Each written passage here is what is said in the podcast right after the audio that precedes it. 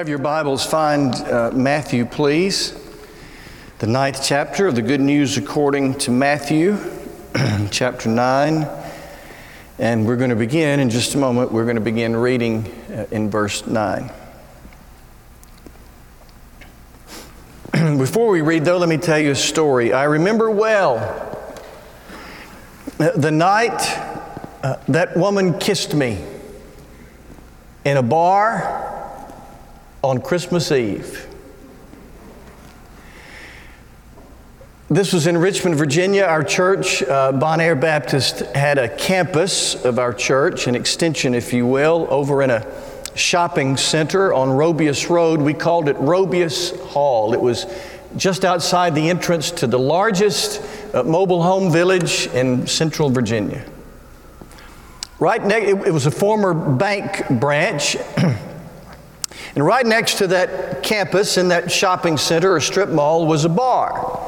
And the, the regulars at the bar were good neighbors. They were glad we were there. In fact, the campus pastor there became sort of the, the uh, de facto chaplain to that bar, did a funeral for uh, one of the regulars there when uh, they didn't have anybody else. And so it was Christmas Eve. We had done one of our services at what we might call the, many would call the main campus.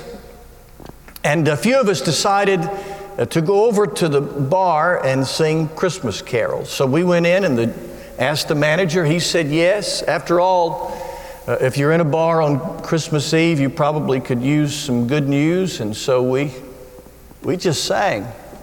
And lots of the, lots of the folks there sang with us. Some of them sang with a little extra enthusiasm, as I recall.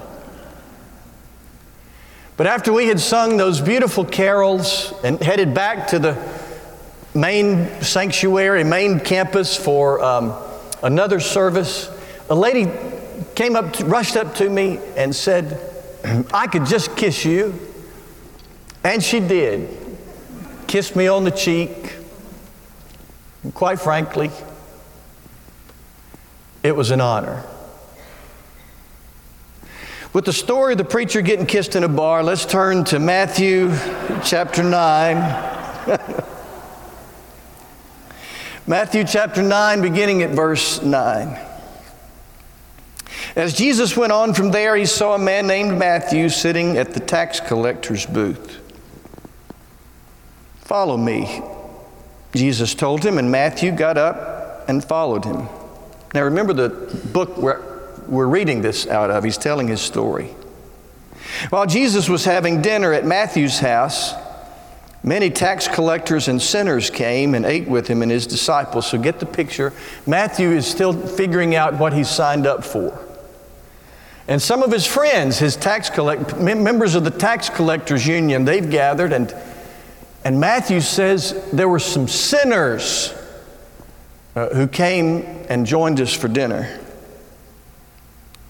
When the Pharisees, verse 11, when the Pharisees saw this, they were shocked and they asked his disciples, Why does your teacher eat with tax collectors? They were despised by the Jewish people, you know, for collecting Roman taxes. Why does he teach with, eat with those folks and with sinners?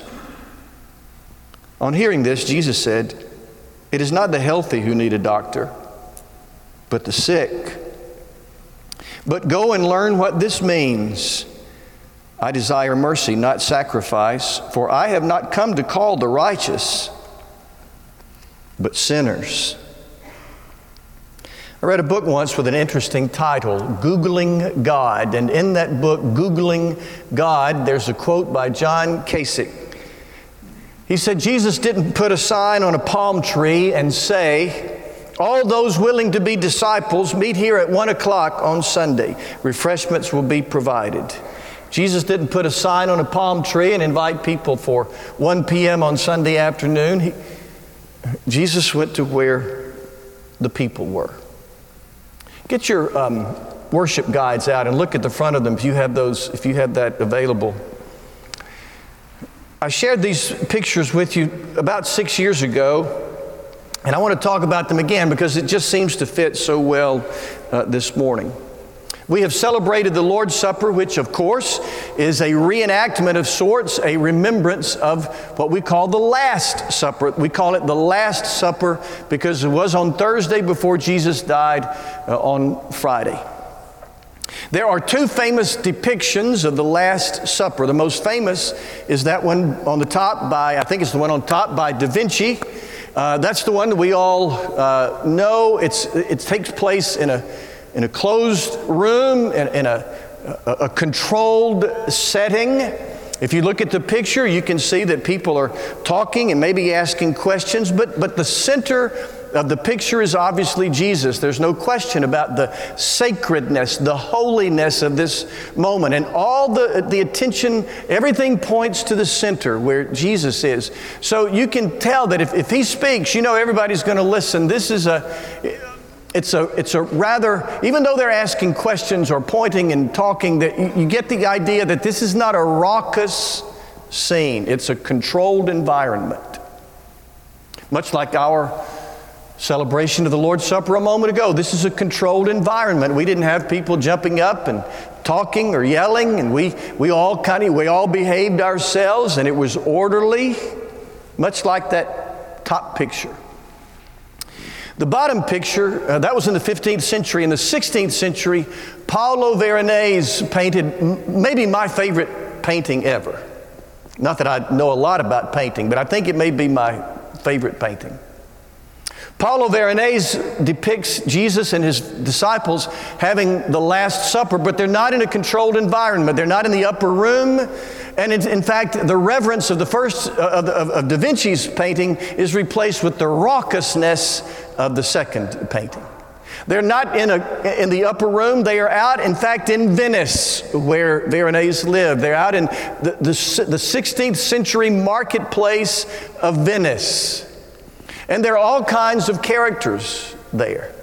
And lots of them aren't paying attention. Lots of them don't even recognize that Jesus is there. They're carrying on their business or they're, they're laughing and frolicking or they're doing their, there, there are people there that, there, there's even one, at least one that has on the, the, the, the suit of a court jester. They're out, they're not in the, they're not in church. They're celebrating communion in the marketplace. Veronese got in big trouble, by the way, over that painting.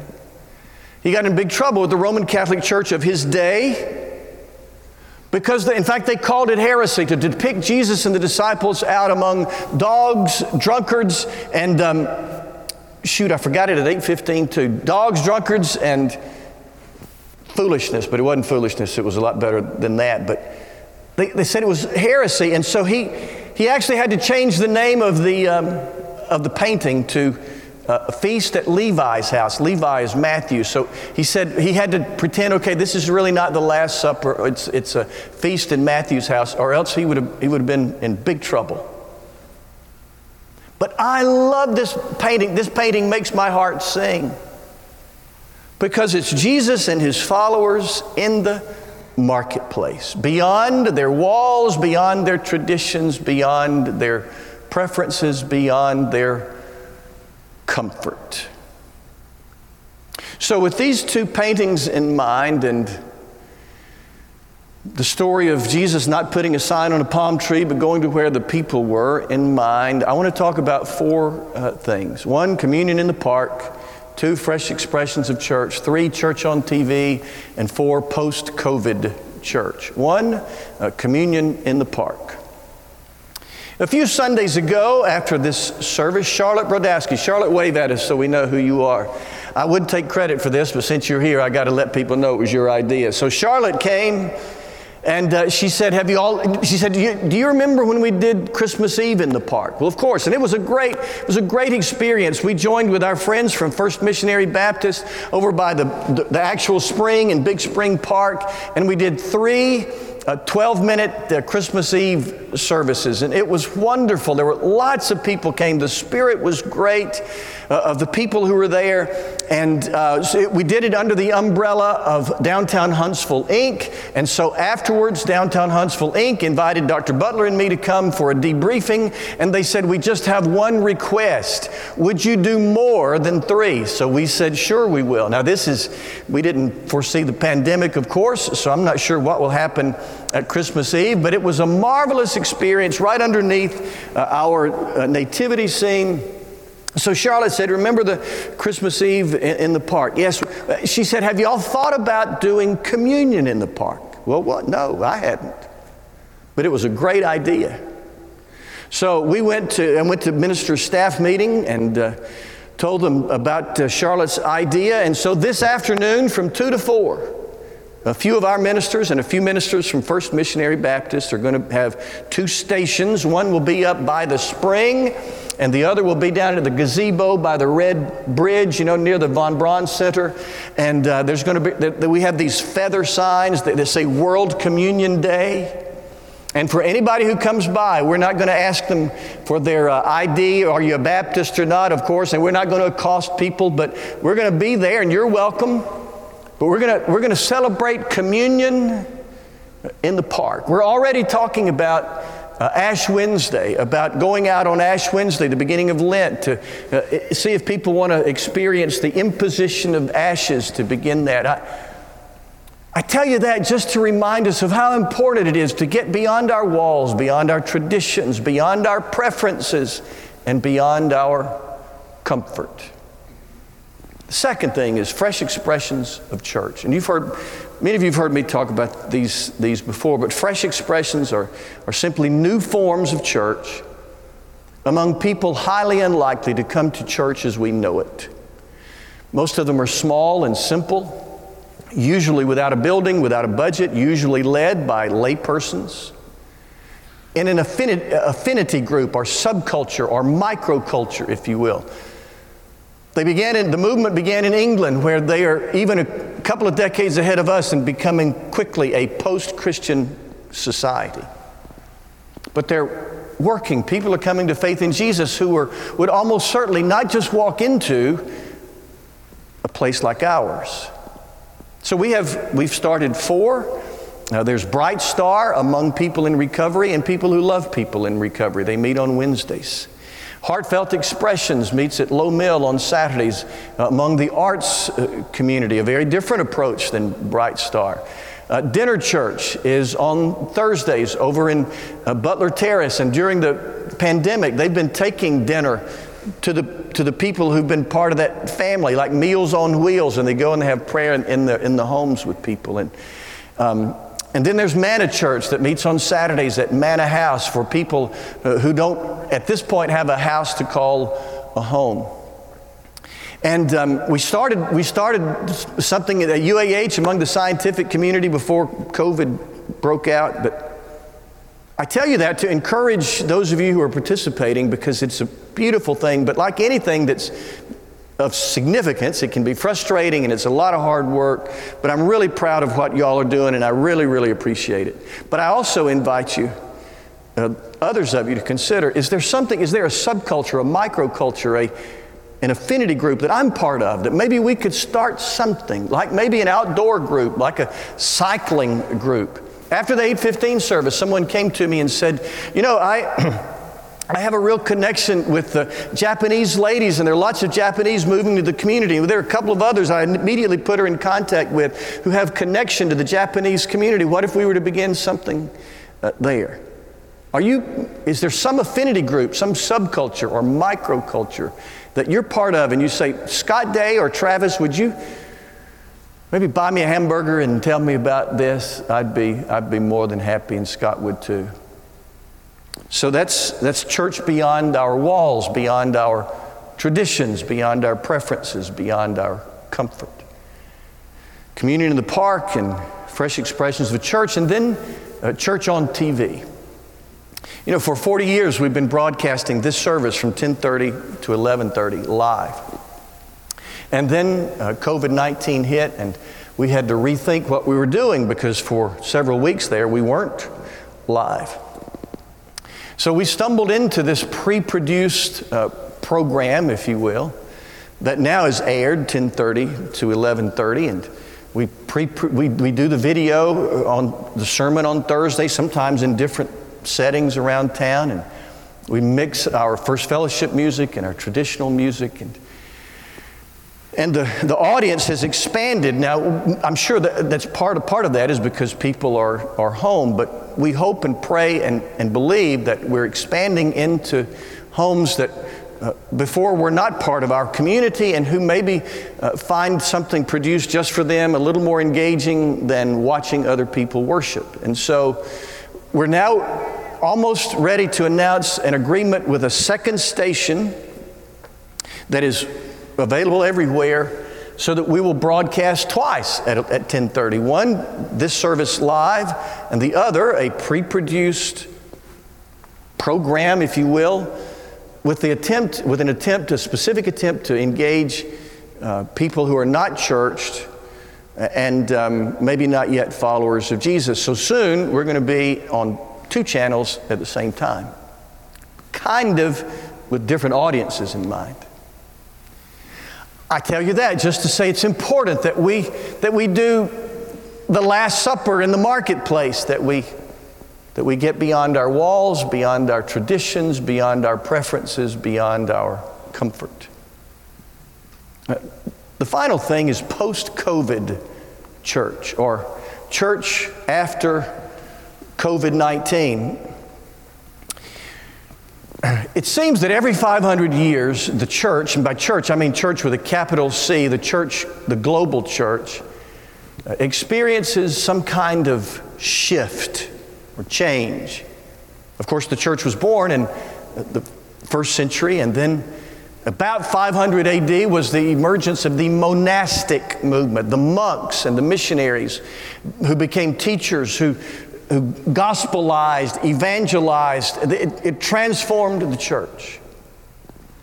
About 1000 AD, 1054, I think it was, was the great schism between uh, the church in Rome and the church in Constantinople. The Constantinople uh, becoming the, the e- Greek or Eastern Orthodox church. Of course, the church centered in Rome, the Roman Catholic Church. That was about uh, 1000. And then uh, 1517, you know, 500 years later, Uh, the Protestant Reformation, which reformed both the, Roman Catholic Church and, of course, launched churches like ours. And then, now here we are 500 years later at, you know, the turn of the century, the, you know, the, the, the latter part, in the 19, mid 1900s and beyond, the church began to change. Pentecostalism began to shape the church universal. Postmodernism shaped the Western church. Postmodernism, you know, the idea that well, science didn't solve all our problems, and truth is relative, and so on. And, and the church in the West began to shift. And now here we, here we are in 2020 with a pandemic. And all you got to do is look around and realize the church has changed. Now, we don't know what it's going to look like when this is all over. Even the experts are scratching their heads. Nobody knows, quite honestly, if everybody's coming back. The church may very well be different than it was, different than we knew it in March of um, 2020. So I say this to you not because I have any predictions, but because we have to get ready. Because we have to get ready for new carts, C A R T S. Let me remind you what I told you last week. 2 Samuel 6. David and the leaders of Israel are preparing to move the Ark of the Covenant to Jerusalem. Now, the Ark was this ornate sacred chest overlaid with gold. The, the uh, lid was solid gold. Inside was a pot of manna, which reminded them of the Exodus from Egypt. It's what they ate during that, uh, their travels. Uh, the, the rod of Aaron, who was Moses' assistant.